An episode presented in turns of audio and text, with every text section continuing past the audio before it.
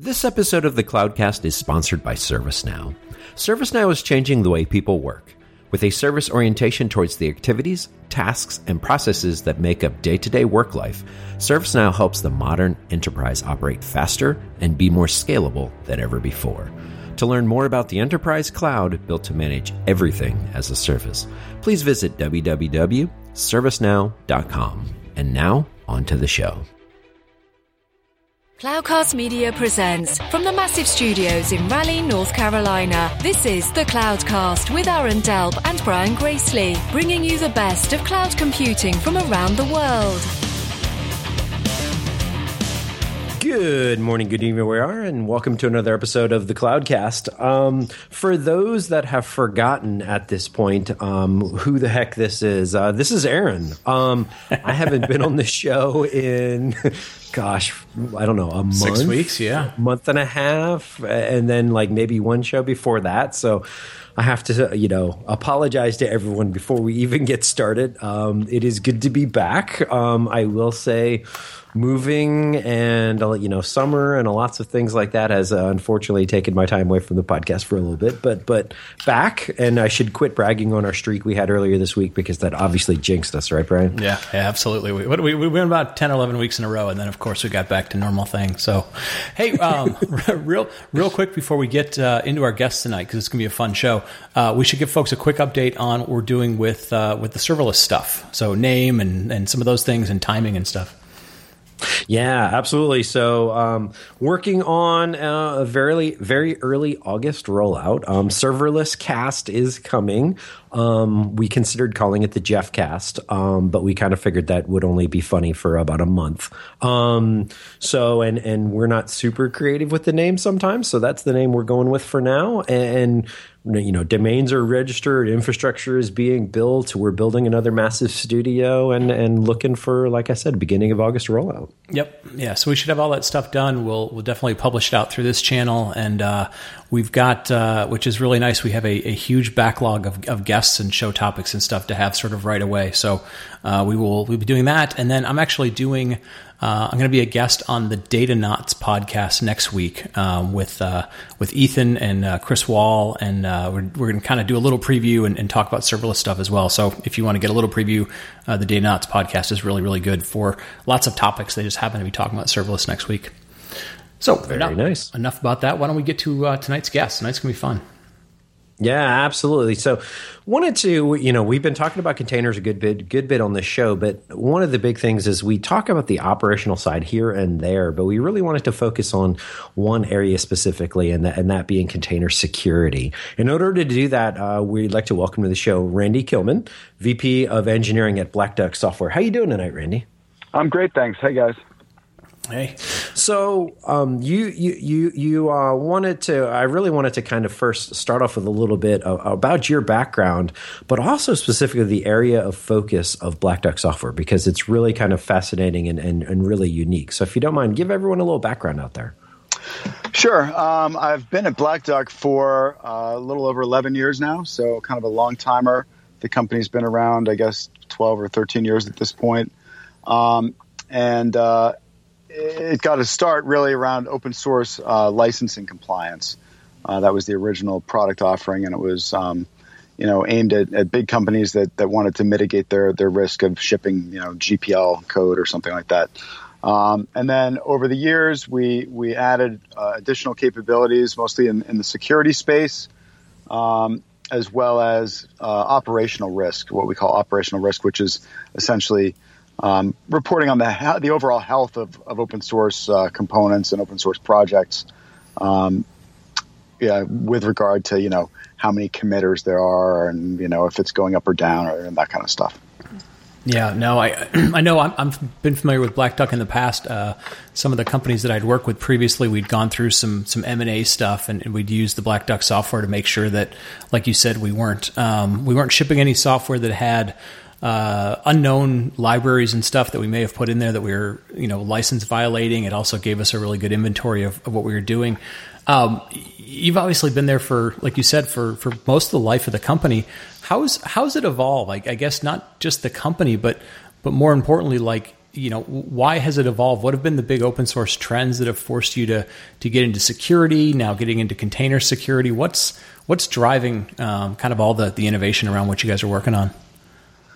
I, I guess it's really uh, most attributed to you know just the explosion of open source in general. So um, when I first uh, arrived at Black Duck, yeah, I'd been working in the Java space and uh, for for years, really. So um, open source was was not news to me, but um, you know our knowledge base at that time when I joined, I think we had you know fifty thousand open source components, maybe not even that many, including different versions of things. And you know we thought that was pretty pretty good and uh, pretty big. And when um, when customers would scan, you know they might find a few pieces of open source here and there, but it wasn't um, it wasn't like it is today, where we have about 1.7 million components in the KB, roughly, plus you know hundreds of versions of each of those. Um, and you know, the large majorities of uh, code bases today are basically made up of, of open source. So there's been uh, real growth in terms of the, the, use of open source as well as a growth in the, in the production of open source. Right. And so I think that that you know basically has been driving our business forward as, as well. And so th- that's fantastic. And, and it's interesting to see how that model has grown over time and how you have been able to kind of follow the open source movement and that that's fantastic but then we also have the kind of the next movement if you will and that being containers and then of course container security is what we're going to talk about here and what what makes the reality if you will of container security? What what are the areas people should be thinking about or focusing their attention on when it comes specifically to containers and securing them? Well, certainly, um, there's a number of things that you want to consider. Uh, one of the one of the things that um, Black Duck helps people manage, of course, is is basically just the contents of the container. So, what are the components that are you're using in the container? Um, it's not really that different from from traditional uh, deployment models, really, from our perspective, because um, you know it's a it's our belief that you should practice good hygiene on your open source, whether it's in a container or not. But understanding what's in there and what uh, the risks are associated with those components is certainly very important. Um, and so that that would be the, the main thing: understand what's in there and understand uh, what what may be vulnerable. Understand um, you know where you are in terms of the version the version uh, life cycle of, of those components and then um, make sure that you you know have taken all the measures you need to to patch to patch things up and make sure that you're in good shape. Um, so that that's the probably the the most important one. Um, and then of course there's all kinds of other uh, things that you want to um, be aware of like uh, more sort of in in runtime when the when the container or the image is um, deployed and, and run, uh, you want to do things like monitoring the, the network traffic over that over that cluster to make sure that uh, things uh, are communicating as they should be, uh, et cetera. Yeah, where's um, so there, there's a lot of there's kind of a lot of moving pieces, especially as we start getting into to sort of the things that people are putting into containers. you know, they tend to be not um, it, it's kind of a, it's kind of an interesting transition because if you go into like Docker Hub or the big registries, you know, there, there's still some existing applications that are you know highly used, you know, MySQL and uh, you know Nginx and and you know some well known applications, but more and more we're seeing applications that are frequently updated, um, you know, have multiple dependencies. Uh, you know, some of it lives in a registry. You've got people now trying to do um, you know key value management, key stores, and stuff like where where where does Black Duck kind of technology fit in in terms of keeping tra- you know looking at things from a security perspective does it is it scanning registries is it part of a you know kind of a jenkins ci cd um, tool chain is it part of sort of the, the normal operational framework of, of you know doing security monitoring Where, where's all the places that it's it's doing scanning and, and trying to help customers out yeah, that's a great question. Um, I guess the short answer is yes to pretty much all of those. Um, people, uh, you know, use our products to scan their, their registries. They, they use them in CI and they, and they use the notifications once things are deployed. So um, we, we kind of feel that it's it's uh, most efficient to to move um, the scanning as far left in the process as you can. So Okay. uh, earlier in the process, therefore, sort of in the uh, even in the selection would be a good time to start, you know, checking things out. But in terms of scanning, certainly um, continuous integration is the is the easiest place to plug us in, and, and the place that really makes the most sense. Yeah, and are you are you plugging in sort of uh, in a similar way to something like like Sonar or what you know what's the like if, I'm a developer, where do I where would you expect to sort of um, interact with with the Black Duck technology or start getting you know sort of feedback from it versus if I'm in if I'm in operations or or, or test or something like where, where are the different groups seeing these vulnerabilities? Where are they seeing the problems? Um, you talk about shifting it left. Like, give me the day in the life of of those those two different teams. Sure. So um, if you're a developer, um, you know you might you might get your first notification of a problem um, when you run a, a, Gradle build in your in your Eclipse workspace, right through the um, Gradle uh, integration that we have. Uh, that that could tell you right off the bat that you know maybe that jar file, for example, has has a has a known uh, vulnerability. Okay. Um, or it may happen when you commit your code and the Jenkins build runs and um, and the scan is run and the and the policies are applied. Uh, that that for some other reason, um, you know, you, you're out of you're out of compliance, right? It might be a vulnerability. It might be, you know, there's there's a new version that came out that pushed you over the limit of how far back you're supposed to be, or it could be a licensing issue. Um, so those are kind of the three main buckets that you that you might expect to, um, you know, get get notified about uh, from from our products. And so, uh, sort of that's it on the dev side, right? And then um, you, you, may it, you know sometimes it's a it's an integration to Jira, right? The build runs, it, it fails, it reports out that um, this or that component was was found and had this this issue. It, it could create a Jira ticket that gets assigned to you, you know, something along those lines. Okay, so so ultimately, so that's, you've got to fit everywhere in that pipeline, right? Yeah, right. And so that's super interesting because that's the I guess you could say the the the ideal scenarios. But I'm also fascinated too by the flip side of that. Of okay, what are the use cases where, where folks are you know they they they integrate this and they kind of there's I, I, guess you could call them you know learning mistakes right what, what are the, the things when people look put this in and they kind of go oops we definitely should have done this sooner or what are the most common areas that that you can kind of make a difference immediately and that kind of just jumps out to most average users yeah that that moment, um, the oops moment, usually comes uh, when we engage um, in the sales process, right? So, you know, over the last decade or so, I've noticed that it's pretty universal that um, when people first engage with us and they do a proof of concept, um, you know, we run some we run scans over some of their sample code that they provide. And you know, sometimes it's oh, we're not using that, you know, and sure enough, it turns out well, you are using that. It's right here. Um, so uh, that that happens in almost every engagement. So there's always something that you can learn about your code um, by by scanning. Okay. Well, and that goes back to the. So we were reading through the the Black Duck, the open source security survey, and we'll put a link in, in the show notes to it. Um, but but some really interesting things jumped out at us of you like you were saying 30% of all commercial software has open source software in there somewhere. And the average age of vulnerabilities at the time of the scanning it was like 1800 1900 days something like something just really really crazy like that. Yeah years. Um, right. And and that just that just blew my mind to to hear that number in particular. So this isn't like oh it's you know day one, day zero. You know this is day eighteen hundred. Um, and and you know what do you think? Like what are your thoughts around? It, why does something like that go on for that long? Is this just things that just classically get left behind and never get addressed, and and why? Yeah, that's interesting. So some of it is that people are just not um, you know on top of it. Um, but I think another another kind of getting so to, to, answer your original question about so that I described the dev side on the ops side, however, um, one of the kind of um, classic, I guess, mistakes you, that we see is people who check things. Uh, the, you know, once when they, they pull down the, the jar file, they say, okay, that we're using version one, two, three, and it looks like it's got no vulnerabilities. Great, we're going to put it in the stack and then they they ship it and they they forget about it.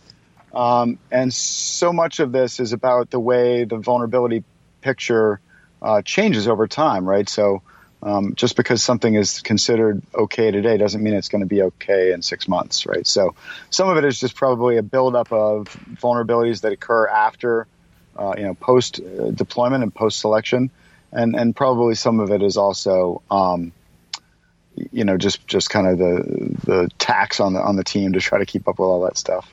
Yeah. And and therefore like the use of containers in a lot of these scenarios where where the attack surface or the number of objects just increases exponentially, you, you can see how things like that would become certainly more beneficial over time. Yeah, absolutely. And containers are sort of a double-edged sword, right? Because they're it's so easy to spin them up, and it's so easy uh, to have a problem. But then again, it's also quite easy to fix it um, once once you discover it. So uh, there's good there's good good news and bad news there. Yeah, I, I think I heard. I was, I was listening to to something else uh, here recently, and I think somebody sort of described it as like, you know, uh, there's times when you don't care if your servers are, are, basically on fire as long as it's still making the company money or sort of doing its job. So, um, Aaron, it, it's sort of like your your analogy we had this weekend where you pack stuff away for six weeks and you kind of forgot about it and you didn't you forgot where it was and you didn't care about it anymore and uh, you know you just you don't think about it. But yeah, the the 1800 days still seems crazy. Those must be sort of lower end vulnerabilities. I can't imagine those are like heartbleed and stuff like that, or or or do you see the stuff like that where the super priority one stuff drags out that long? Um, I think even some high priority ones do drag out longer than they should, but I think it's it's likely that those are lower priority ones that are going for that long. Yeah. But I mean, Heartbleed is another great example, right? So, how long was that vulnerability in the in the uh, component before somebody just discovered it, right? So, right. right. Um, Hey, I, I, got a question about, you know, kind of, and it goes back to this sort of the separation of, of dev and op, op, ops, if depending on how people are organized. Like, how do you see? Um, you guys obviously got into scanning and security before containers kind of became this buzz thing. How, do you see a difference in in how people kind of actively manage and, and, try and secure containers versus they do the the hosts they run on themselves? You know, are you seeing any kind of just behaviors or, or best practices that you know say that those things are, are staying in sync or they're getting kind of way you know away from each other actually i think the whole um, move towards containers has probably helped to heighten the awareness uh, on both of those levels both um, you know what are you using what's in those containers that was one of the first questions that people started asking um, and then you know as part of that process i think people are getting swept up in making sure that oh you know now i'm uh, I'm running all these containers on a host. I got to make sure that that's secure too. What, why, you know, why bother securing the containers if the host is not secure? Um, so I think I think it's been beneficial overall uh, that that more focus on security has has come to light uh, uh, due to containers. Yeah. Well, and, and along those lines, what what has been your your view of container repositories, right? Because we've heard certainly both good and bad uh, around them and is so is, you know is that something where you feel like repositories as a source could lead to something like the 1800 day vulnerabilities and some of these other things or is that actually the centralization of those containers uh, makes it much easier and more advantageous long term i think in the long term clearly it will be advantageous to have things centralized and managed and reported out um, and maintained, right? So I think um, I think it's trending in that direction. Yeah. I'll ask you sort of one one last question because I know it's it's uh, sort of late and um, but it, so we've got a number of listeners um, you know who are going through different paths with containers and and we hear all sorts of numbers thrown around you know how much people are using containers how much is in production. And there's this big debate in the industry. Do you you know, do you just kind of run containers natively with with one of these schedulers, or do you use one of these platform as a service types of things like a you know Cloud Foundry or, or OpenShift? Or um, do you, you guys seen any any trends one way or the other as to you know what people how people are running their containers and then more importantly you know any guidance for them about security one way or the other that, that might influence how they decide to run their containers um, so I don't see any uh, real pattern developing. As you point out, I've got people running it with Puppet and Chef. I've got people running it, you know, in Docker Cloud. I've got people running it in Kubernetes and Mesos um, and, and OpenShift and, and all kinds of things. So um, I don't think there's been a real consolidation yet around any particular technology. It's, actually interesting. I, I, feel it's quite fluid still at this point. Um, although in the last few months, I have seen a little more um, of our customers asking and, and talking about OpenShift. Uh, so maybe maybe things are, are picking up on that side a little bit. Um, and you know, just in terms of advice, I mean, for, for speaking of OpenShift, actually, um, if you if you run a, uh, OpenShift on Atomic Host, um, Black Duck has a great integration there um, to to you know help manage the container security, uh, sort of at the platform level, really at the at the host level. Um, so it's a it's a nice integration and, and one that people should probably check out if they get the chance. Interesting. Okay. Well, good. Well, listen. Hey, you know, sort of last last word. I'll sort of let you have the last word. Um, you know, any any guidance for people in terms of just uh, you know security best practices are always you know security in depth and can keep things up to date. But anything specific around containers you kind of wish you know you, you, could get out to the masses and and sort of you know make sure everybody was doing before you walk into that next customer meeting. I guess one of the interesting things about containers is really um, how how it blends together. Um, you know, the, the, the, whole stack from top to bottom um, in ways that people aren't used to. So, you know, if you're a Java developer or UI developer, you're, you're kind of used to working in your, um, you know, in your in your in your layer there. You know, when things get into into the container, well, now you know everything is right there. The the piece that that the uh, you know the ops guy used to manage for you, you might have to be selecting the operating system that you want to use, right? Or um, uh, you know, just I guess the, the, the thing that's really been an eye opener for me is um, how much open source there is out there, and and how many uh, different pieces um, people use, and and how how many vulnerabilities there are. So uh, you know, being able to find a solution that helps you manage all that stuff from top to bottom is is really critical. So, you know, including the, the Linux pieces, the kernel, the the distros, you know, the middle tier, and and, and, and the UI parts. So, um, just a lot more mixed together now, I guess. Yeah, yeah, we've seen that quite a bit. Well, um, yeah, it makes perfect sense. So uh, you know, um, what's uh, Randy? What's what's the best way if people want to kind of follow up? You know, maybe maybe ask you some questions, or you know, best place uh, you know aside from from the Black Duck webpage where they can they can find your team, they can ask questions, they might run into you guys at a meetup or something like that. Sure, um, I'm going to be at Black Hat uh, the beginning of August. Um, you know, we usually go to DockerCon. I was at DockerCon. Uh, you can feel free to email me if anybody has any questions. Please reach out. Um, it's r kilmon at uh, blackducksoftware.com. And uh, otherwise, you know, we'll see you at, we'll see you out there. Cool. Excellent. Well, thank you very much for, for the insight tonight. I know we've got a lot of folks who are, who are going down this journey and, and are wanting to make sure they uh, they stay secure and don't don't blow up their, their company assets. So thank you very much for that. Aaron, you want to take us home?